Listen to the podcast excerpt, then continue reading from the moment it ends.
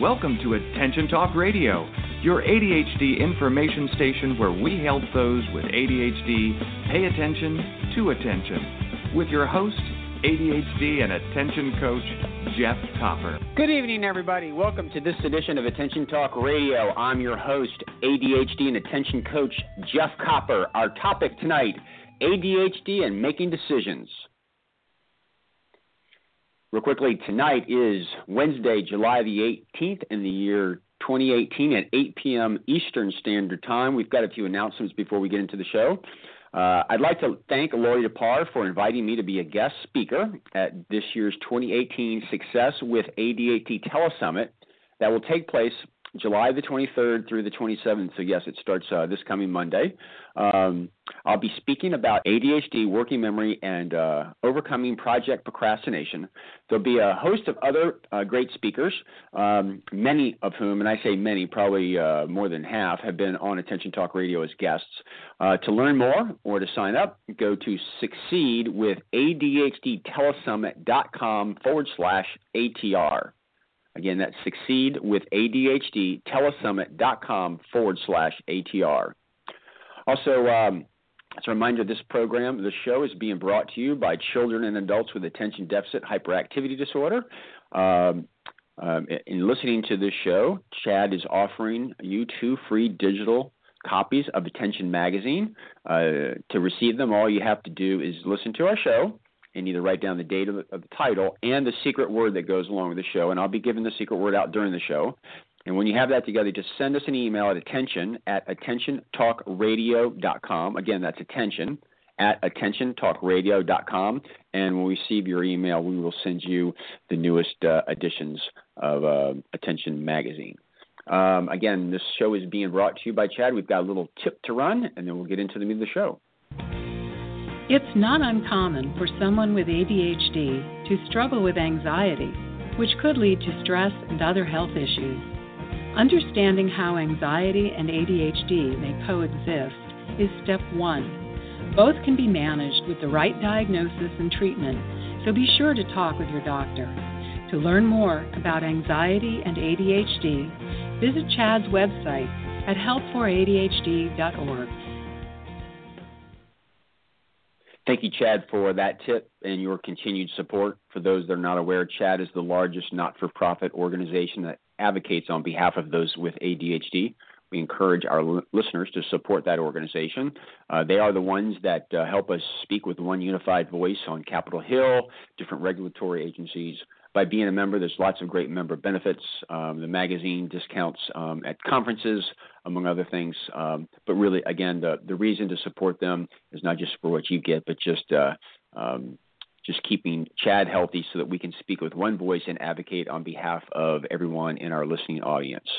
Um, okay, so um, let's get into our show today. Today we're talking about ADHD and decision making, and this is a little bit of a unique show that I'm doing. Typically we have some guests on, and today I'm here to share my experience in coaching um, with those with ADHD and making some decisions. And my hope today, or my goal today, is to is to sit down and just kind of talk about decisions and kind of the anatomy of some of the decisions, give you some illustrations, some some of the challenges that people have ADHD have, and then talk about uh, effective ways in order to make decisions. I have found um, for many with ADHD uh, that struggle mostly with attention regulation, um, this is a little bit more challenged for the more the crowd that struggles more uh, regulating their emotions. But I found that identifying these and breaking it down and being aware of it compartmentalizes things a little bit and helps people um, kind of more tangibly deal with it. Uh, I want to be clear. Um, I am not a researcher, nor am I a scientist. I'm just a coach. Um, I do a lot of taking some of the things that the researchers or the scientists, if you will, say, and I try to convert them into a language that we can understand and apply them. So understand that's a context in which to listen to today in order to kind of absorb some of this. So what I want to do first is I want to kind of walk through just some different categories of uh, issues with regard to making decisions first to make some distinctions, and then later we'll talk about um, some strategies to get around this. Um, the first area that I'd like to talk to you about in terms of making a decision, when it comes to what I call context, and uh, true story, uh, many many years ago, uh, guy called me up and I said, "What do you want coaching on today?" He said, uh, "Making decisions." And I said, "Okay, well, tell me what's hard about it." And I'll never forget because he said, "You know, you could come to me and you could ask a simple question like, which is better, an apple or an orange?" It's a simple question, but he says, all of a sudden my mind darts to there's nothing better than biting into that that crisp, fresh Granny Smith apple in the fall. But then he would go, but then during Thanksgiving, I love that ambrosia salad. But then again, in February, nothing better than that hot apple cider with a cinnamon stick in it. But of course, in July, when it's really, really hot, nothing quenches your thirst like orange juice. Now, in this little illustration, what I'm trying to, to show is that uh, he definitely had some very strong opinions, but it was very contextually related. And if you ask him which was better, apple or orange during Thanksgiving, he would say orange. If you said um, in February, he'd say uh, apple. But um, he struggled with that. And uh, it was funny because as I began to coach him a little bit, we started talking about it. He began to realize he talked to a lot of people about this. And effectively, he wasn't really aware that a lot of times he would make decisions by, as we would say, he was really surveying the crowd, and the majority of people he talked to said oranges were better, then that's what he would vote for. So it really wasn't his own individual decision on something like that. He was just kind of going with whatever the the uh, most people seemed to like, uh, which is a strategy we'll talk about later. Another area of context that I find to be fascinating is people are having a hard time making decisions because they're looking for a better context. And this is a situation where you've got something that you're looking at, and there's an answer or two that are obvious, but they're not quite there, and you're really just trying to wait. Uh, this is a very much a creative thing uh, where you're waiting for an insight or an aha or whatever uh, in order for it to happen. So let's let's just kind of talk about uh, this for a little bit and illustrate what an insight might be. If I asked you how many seconds are there in a year, uh, most people's face would kind of glass over a little bit because um, they would begin to think 60 seconds in a minute, 60 minutes in an hour, da da da, and they would stop at that point in time because calculating that number in your head is just so massive. Which, by the way, the answer is like 31 and a half million, something like that. Um, in that situation, the answer is 31 and a half million in the context of looking at a clock. Um, use this example all the time though because uh, in a different way, if you actually paid attention to the calendar, there's 12 seconds: uh, January 2nd, February 2nd, March the 2nd, and so on. Um, if you're trying to make a decision and your mind is focused contextually on paying attention to a clock and you're looking for a creative idea, you're not making the decision because you're waiting for a better idea to come along. Um, that aha, eureka, or something different that shift the context where all of a sudden you change the way you're looking at it, and all of a sudden there's another answer that uh, looks very, very obvious. As an aside, um, if you go to my website, digcoaching.com, uh, I think you have to look into the products section, uh, but we actually have an attention test um, on our website, and it's pretty funny because we ask questions like, uh, "What state does the Mississippi flow?" And most people begin to think of Missouri and Louisiana or whatever, and uh, we give the answer of liquid as opposed to solid or gas.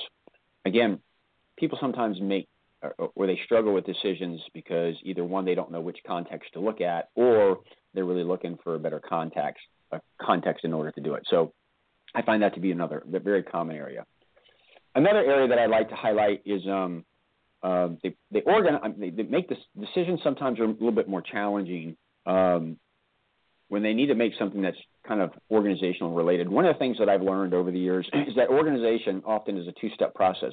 You kind of have to pick the system, and um, then you organize within that system. And they um, they don't make decisions because they're not really clear. They kind of waffle all over the place. And I'll give you an example of this. Uh, a lot of businesses like a choice is do we go with a centralized system or a decentralized system? Um, inherently, those are two very different organizational systems. And if you go centralized, then you begin to organize what you're going to do within the context of it being centralized. Or if you're going to choose to be decentralized, you organize within that.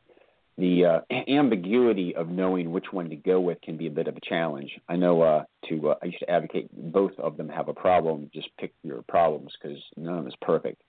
A better way of really kind of illustrating this two-step process is um, uh, I've coached a number of college students, and when, when I was coming through school, we had books and we had notebooks, spiral bound notebooks, it was really pretty easy. We would go into class and take some notes. But a lot of students now, uh, there's written text, there's PowerPoints, there's links, their websites, and they're really all over the place. And uh, many of them organize it sometimes by just leaving it all over the place. Other ones try to consolidate on a sheet of paper, and others sometimes will say, "Listen, I'm going to put this together in a binder." and they go out and they download everything chronologically. And once they choose that binder route, then they've got to download it all and organize it within that in some type of a, uh, a logical timeline type way to kind of walk their way through that. Many times, decision making is organizational, and uh, choosing which route to go or what you really want to do can be very, very taxing for many of those with ADHD.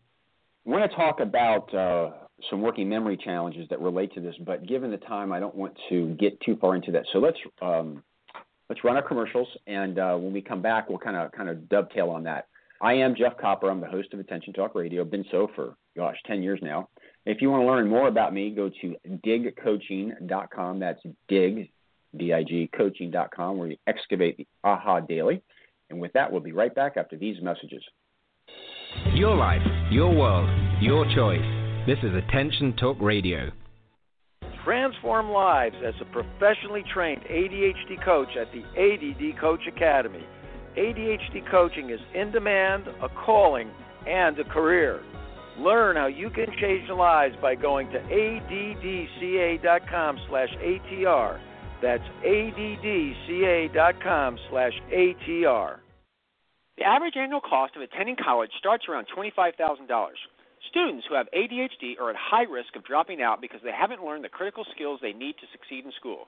Protect your investment with an Edge Foundation coach, specifically trained to help students with ADHD and executive function challenge make the transition from high school to college.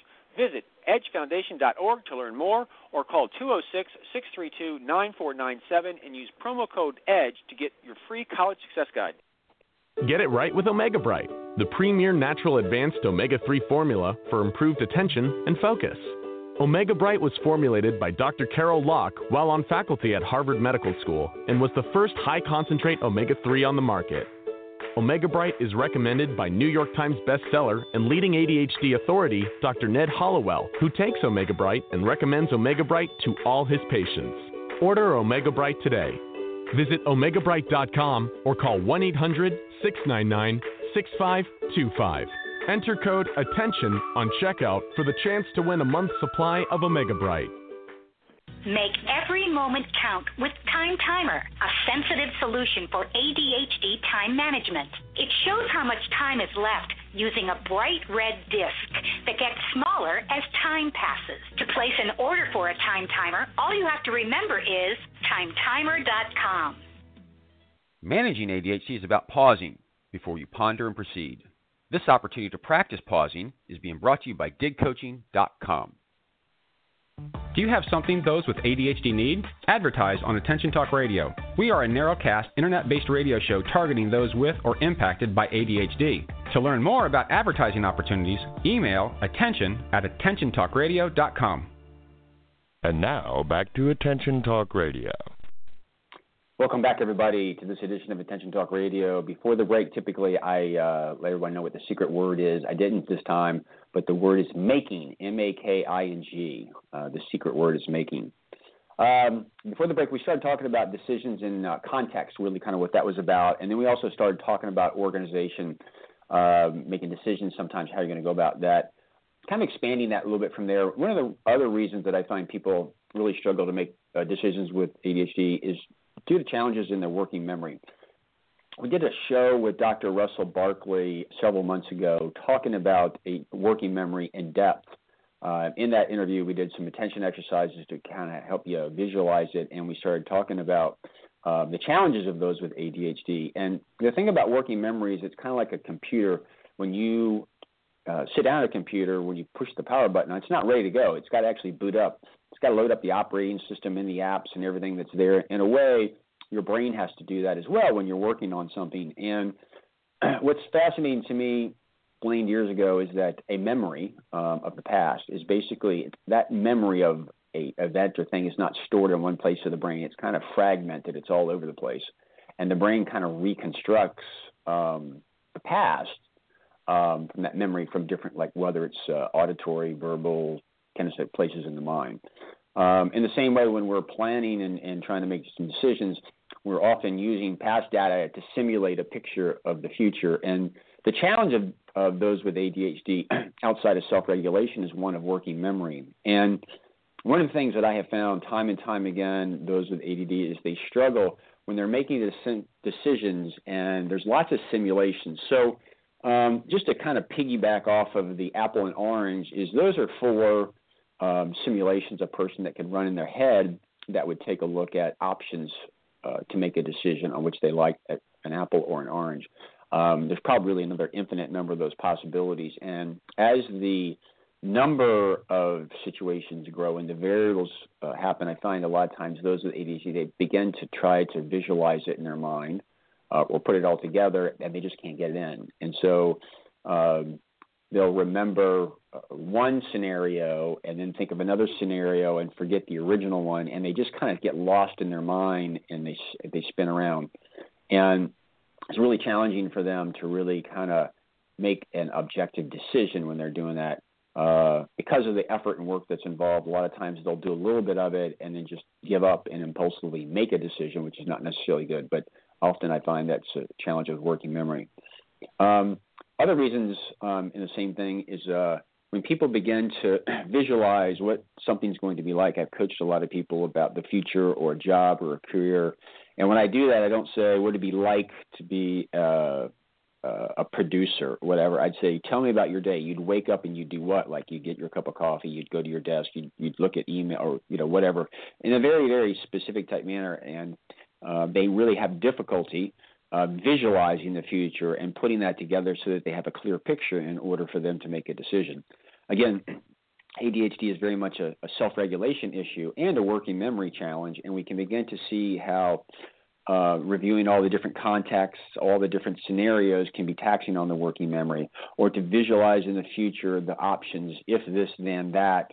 Um, again, becomes very challenging. It can paralyze a lot of those with ADHD, which we'll talk about um, I guess, a little bit more detail uh, later. Um, let's see. Using the the working memory thing to digress a bit, uh, they also have a challenge in working in areas where there's an infinite number of perspectives, and I I talk about this uh, a lot when I'm working with people on procrastination. One of the big areas of procrastination is whenever you've got to confront somebody or you've got to persuade them. And I find often those with ADHD will sit down and if they've got to persuade you on something, they'll write something out. And because it requires a lot of working memory, they can't really hold it all in mind. Basically, they focus on writing it and getting it all out. And then when they're done, they read it as if they're the person that they're sending it to. And when they read it, often um, standing in that perspective, they they they come to the conclusion the person won't uh, take it the way they intend it. So then they'll sit down and write it a, a different way. Now remember, they can't imagine what it's like for the other person to receive it while they're writing it because of the challenges with working memory. And so they do this over and over. And as a result of it, um, they might go through a couple iterations. Now, often what happens is they don't do any of it, but uh, the point really is they have a hard time deciding on which one really to go with. Um, and it's a bit of a challenge because everybody can look at the thing a little bit differently. Um, particularly sometimes there's no right or wrong answer, or maybe the person's coming from a belief system that's in conflict. Um, um, that's an issue. Another one is um, I found a lot of times, actually, when I'm mentor coaching other coaches and they got to write marketing copy, there's an infinite number of ways of, of describing coaching or whatever. And one day they'll come up with an idea of how they want to pitch themselves. And the next day they wake up with a different perspective and they like that perspective. Um, it's just for whatever reason that day it sounds really pretty cool. Um, day they wake up and they can't remember the first perspective, but they think the new perspective, the third perspective, is better than the second. And so anyway, where they end up going is is there's really an unlimited number, and as I've described, you know, if you have drapes um, in your house or your office, not everybody's going to like them. So you're never going to come up with something that works for everybody. And so often the infinite number of perspectives or the ways of looking at it kind of gets in the way of making the decision. Um, and, and again, uh, new coaches uh, writing are often, um, I find them to be that to be a, a, big issue. Another area of challenge when it comes to uh, decision making is uh, conflict in values. Um, did a show with um, Elaine Taylor-Klaus of Impact ADD uh, many years ago on bullying, and I thought we were going to talk about bullying and kids in the playground, but it was really more how we bully ourselves as adults.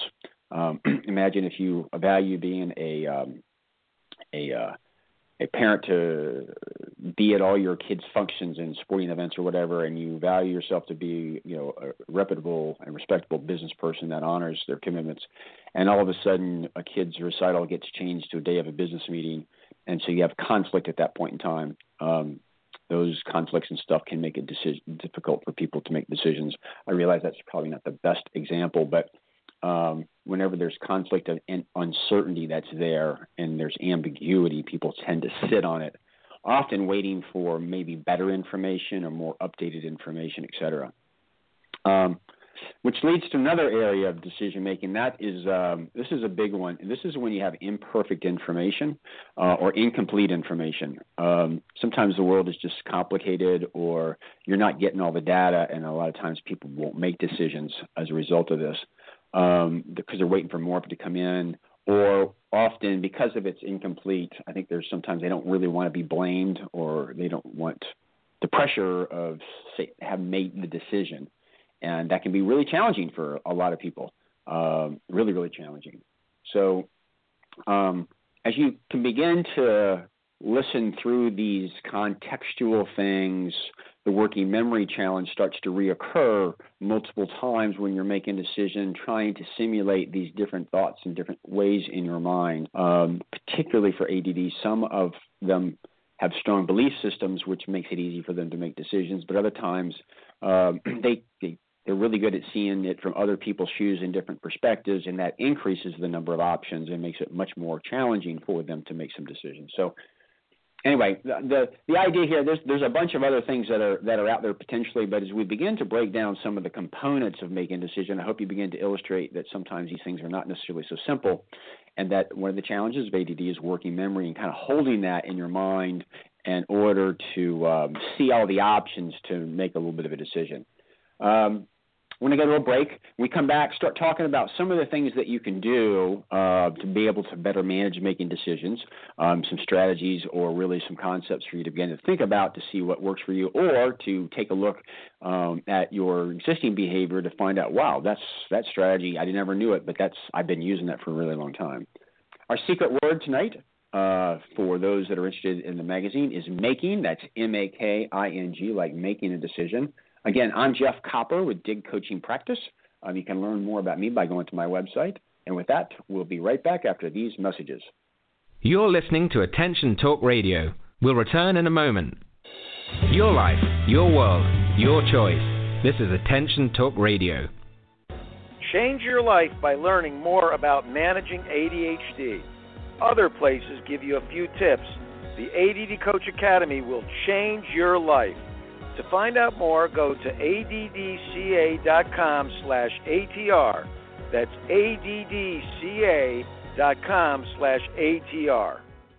Make every moment count with Time Timer, a sensitive solution for ADHD time management. It shows how much time is left using a bright red disc that gets smaller as time passes. To place an order for a time timer, all you have to remember is timetimer.com. You can't go off to college with them, but we can. Visit edgefoundation.org to learn more how an Edge coach can help your student reach their full potential. You can also call 206 632 9497 and use promo code EDGE and get a free college success guide. The Attention Talk Network has over 450 interviews and more than 210 hours of programming, which is overwhelming if you think about it. That's why I've made my list top 10 favorite Attention Talk radio interviews.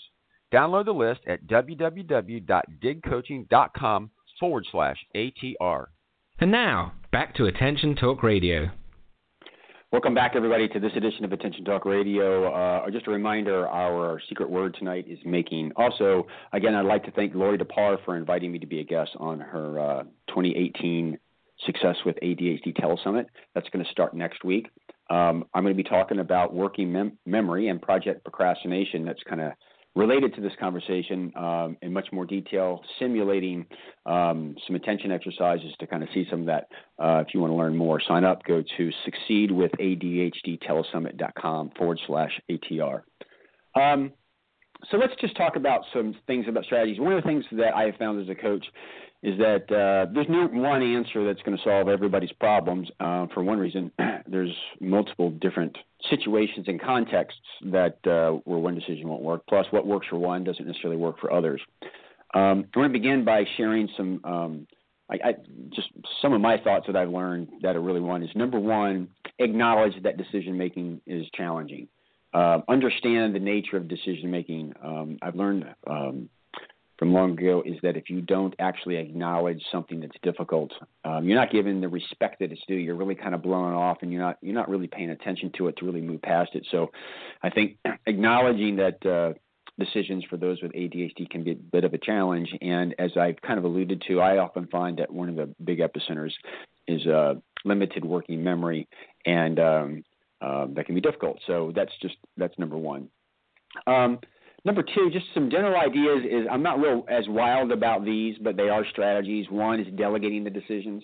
Um, um, again, I really think that you need to take ownership in your world, but I do find there's a lot of people that uh, really um, they really want other decisions. I, I never forget there was a lawyer that I used to be really, really good friends with, and he was on vacation. He never wanted to make a decision, and we went out to uh, the wine country in, in Northern California, Sonoma, and Napa, and it was he delegated. Literally, I had to decide what he was going to eat, where we are going to go, when we were going to kind of get up. It was, it was kind of wild. It was, it was a little. uh I was a little uncomfortable with it at first, but truly he just he just liked to veg out and, and go with it. But uh, uh, he made so many decisions as a lawyer day in day out. He just kind of liked it. So that's just a, a fun little thing. But that's again, it's not one I advocate a lot on, but it's it is a, it is a strategy. Um, another one is Roya survey, and there, I think there's a lot of people with ADHD that talk about things that they're doing with people, and uh, they're not asking the other person uh, questions per se. They're talking out loud and getting reactions, and over a period of time, they get a general sense from people that they talk to what the prevailing thoughts are, and often they will go with that. Um, sometimes it can be a little bit more formal by calling people up and say, "I've got these, these, these. What would you do?" Um, again, uh, by actually formalizing that as a decision-making strategy and move forward, it can sometimes uh, give you like a something tangible to kind of to work on. Um, another decision making thing that I've actually used a couple times in my uh, my past is uh, uh, picking the best of the worst. And this is really good in a situation where you're dealing with imperfect information or you're dealing a lot with other people's perspectives. And you know, basically, the bottom line is the path is not very clear. You'd really like to have more objective information than subjective information, but you sit down and literally for me, there was an, a personal event one time where I sat down and I said, hmm, and I wrote out and I said, these are all the facts that I have at this point in time, and I'm going to make this decision going forward, realizing that I don't. And if the decision works out to be great, great. But if not, I remember the moment that I sat down and I wrote everything out, everything to my knowledge. I reasoned my way through that, and I did the best that I could to make that decision. And if it blew up a little bit later, I would find a little bit of peace in knowing is that I'm not perfect, I'm not God. I did the best I could, and with what I had at that point in time. Some of this depends on you as an individual, but I have found a lot of peace with that one at really kind of different times. Um, so moving on, probably the most most um, I think effective um, and the one I advocate the most, really making decisions, um, is brainstorming. Um, there, and there's two levels of that. There's there's one that is a verbal conversation that goes back and forth because understand that the old pros and cons list that we used to do, uh, that thought process is uh, it's it's a great, a very good structure about making um, decisions. But you typically put objective information down. People with ADHD, um, they struggle with the tediousness of writing down the pros and cons, and um, uh, often have a hard time recalling some of that stuff. So I find what's best is if you begin brainstorming with somebody and uh, it is a brainstorming thing, not asking for people's opinions, maybe asking for their experience, um, just kind of talking about what's going on. the thing about brainstorming is sometimes when you're when you're having a hard time making a decision, you don't really know what you're looking for. Like earlier, we talked about the idea of uh, finding the better context, and the answer to how many seconds are the year is to look at a calendar. And there's January 2nd, February 2nd, March the 2nd. Sometimes when you start brainstorming, you got to get kind of wacky because um, you're not really sure what you're looking for. Um, understand too that sometimes brainstorming produces very creative ideas, and sometimes it doesn't. It doesn't mean that it's not workable. It's just sometimes it's really kind of not there. I realize brainstorming sometimes is ambiguous because you're not really sure where you're going, and it is a trial and error process. But what I have found is for those with ADHD, oftentimes when they're talking to somebody about the decisions they've got to make, um, sometimes they're thinking out loud. And uh, if you go back and listen to the interview with uh, Dr. Barkley and I on working memory, you'll begin to understand is it is it is a lot easier for someone with ADHD to actually think out loud.